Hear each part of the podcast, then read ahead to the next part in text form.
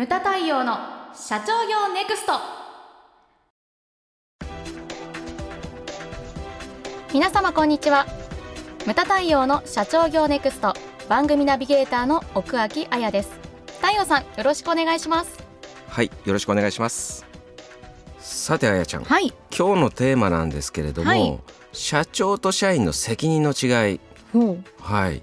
責任ってねありますけれども、はい例えばあのついこの間なんですけれども、はい。あの東日本大震災のあのね福島第一原発の件で、東電のね旧はい。経幹部名が。があれですよね、はい。裁判になりましたけど結果無罪。はい。これっていろんな意見あると思うんありますですよね。ねで、うん。あれだけのものをその個人の責任にね。できるのかできないのか、う。んだから被害者の方々もうね我々も被害者に入るかもしれないし、はい。い、ろんな感情ってあると思うんですよね。はい。その怒りのやりどころとか、うん。誰かに向けたいのは分かる。その気持ちも分かるんですけれども、だから個人の責任を追及するっていうのはやはり限界があるうなん。とも思いますし、はい。で今回の、あのーまあ、テーマっていうのは社長と社員の責任。うん。これはいろんなやっぱりね重さとか、ね、役職によっても変わってくると思うんですけれども。ねはい。もねあの僕嫌いな言葉がありまして。え何ですか？前ね、はい。あの 企画会議をやってた時はいはい。これね僕が、えー、と企画部長時代だったと思うんですけれど、だから10年ちょい前はい。ですね、うんうん。13年ぐらいでそんな前ぐらいの話なんですけれども、当時いた女性社員あの結構できる子でねはい。企画をやってたんですけれども、うん。あの結構ねその子の口癖だったと思うんだけど、はい。それ最終的に責任は誰なんですか？とかね。あ でもそのなんだろうなその結構ねそこにモヤモヤ感があったわけですよ。うん。今の自分だったらまあわかるんですけれどうんも当時はやはりなんかねあのもやっとしたその言葉にね、はい。感じがあったんだけれどもー、うん。うちのあの仕事っていうのはあれじゃない全部個人商店みたいな感じでですね全てはい個人個人の責任、采配が任されてるわけなんですよね。はいでこれってうちの仕事だけじゃなくて、うん僕は社会人全員がそうだと思ってるんですよ。ほ給料をもらってる人は全部です。まあもっと言っちゃえばアルバイトもそうじゃないですか。うはいお金をねもらってる限りはアルバイトでも僕はプロだと思うんですよね。うんだからそのプロ意識を持つ。はい。だから全てね自責。うんこれはあまあね長谷沢 D が必ず入れてくださいと。自責という言葉を入はいれてください、キーワード入れましたよ。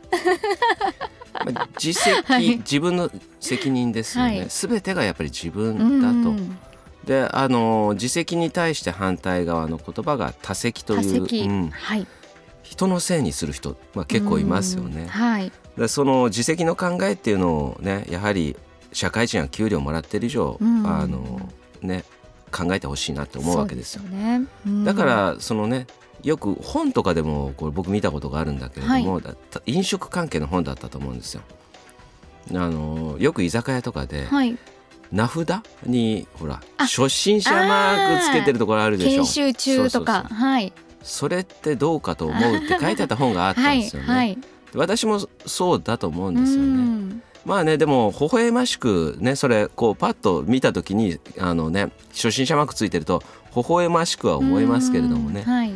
でもそうそこら辺もねやはりお金をもらっている以上こそうプロとしてやっていただきたいなというふうに思うんですよ。はいうん、で役職ごとに責任の重さ変わってくるって言いましたけれども、当然これっていうのは決裁権も変わってきますし、うんうんそれからだからそのね東電の旧幹部がやはり裁判でこう問われたっていうのもやはりこの辺だと思うんですよね。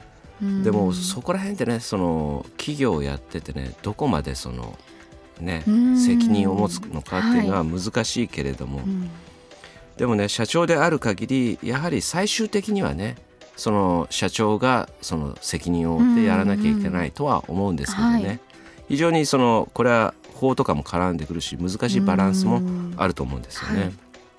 で僕の知ってる会社にですね、はい。あの名古屋で医療用の酸素を扱ってるうん。エバさんっていうんですよ、で会社名はカタカナでエバなんですけれども、あの会長とはですね僕は大学入る前から親しくさせていただいててで10代の頃から。へえ長いですね。そう、ん。でその創業当時の話とかも聞いたりしたんですけれども、はい創業当時はねあの数人の会社で。で、ね、医療用の酸素って例えばほらあの酸素ボンベっていうか、はいあのあでかいのゴロゴロ転がしてみたいな、それをトラックに積み込んで病院に持っていくと。はい。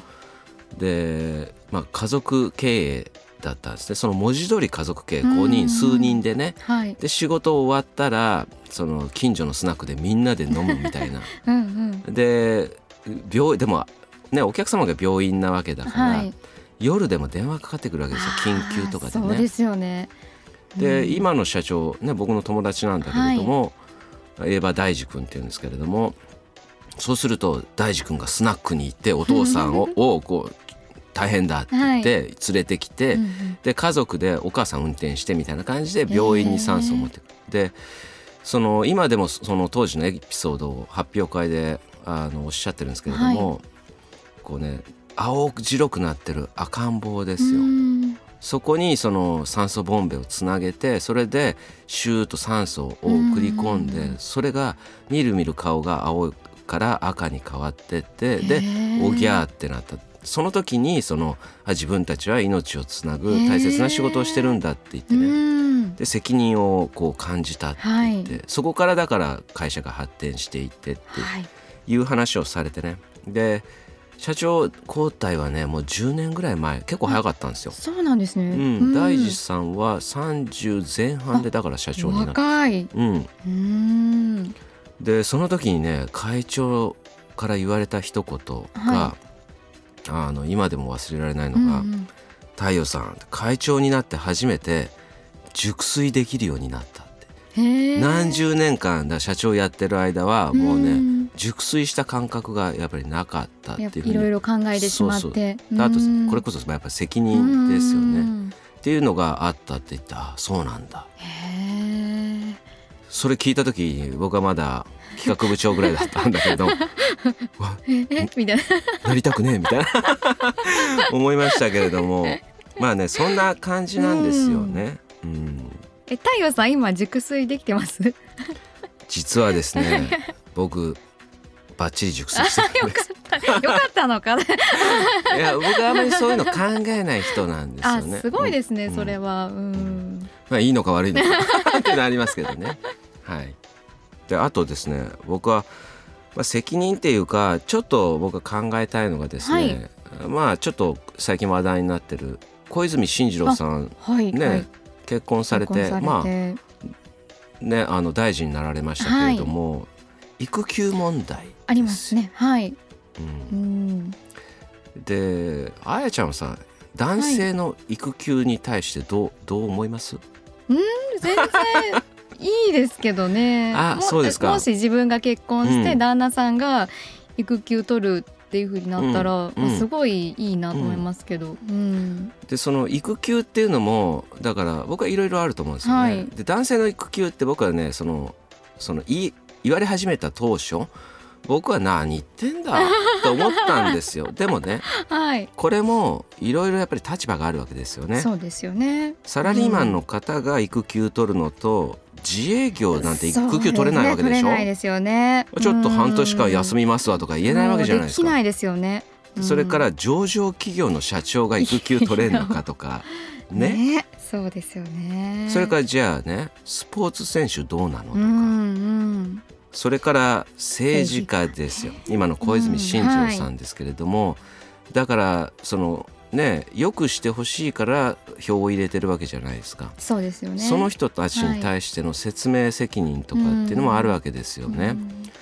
で、うん、僕もね育休なんていうのは取れないですしちょっと実学のもんや、休むわとかね言えないしだから 立場によって違うと思うんですよね。そうですね。でもうん僕は最近はやはり育休っていうのはあもう取るべきなんじゃないかな、うんでもね取り方ってやっぱりあると思うんですよ。例えば、ねうん3ヶ月間休むって言って僕 僕がね育休取る身だったら怖くて3ヶ月後会社出てこれないわかりますそれは。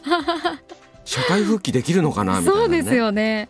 思うしだから僕思うのはね3ヶ月休むよりも半年間午後出勤5時帰りだったら全然いいんじゃないの、はいはい、それは全然ありですよね、うん、それはだから休みを取る本人にも会社的にもすごいいいと思うんですよ。うん、いいですよね。はい、で半年間そう午後出勤、うんうん、それで5時帰りあいいじゃない、うん、それでねあの随分その奥さんも助かると思うしね。そうですよねだから立場立場によってねやはり責任も変わってくるし、うん、そういうのって変わってくると思うんですよね、はい、その人によってね、うん、うん、だからまあまあ今回のテーマなんですけれども責任、はい、あのね最初に冒頭で言ったんですけれどもそもそもだから社会人っていうのは給料もらって働いてるから、うんうん、プロ意識というのを持ってほしいんですよね、はい、だからハセディ曰くですね、うん、皆さん自責の念を持ってですね、うんうん、行動していただきたい。それがね僕はプロだというふうに思うんです、は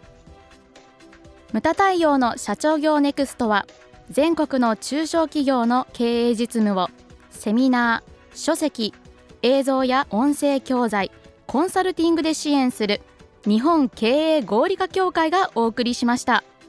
今回の内容はいかがでしたでしょうか？当番組で取り上げてほしいテーマやご質問などございましたら当番組ホームページ上からお寄せください。お待ちしております。それではまた次回お会いしましょう。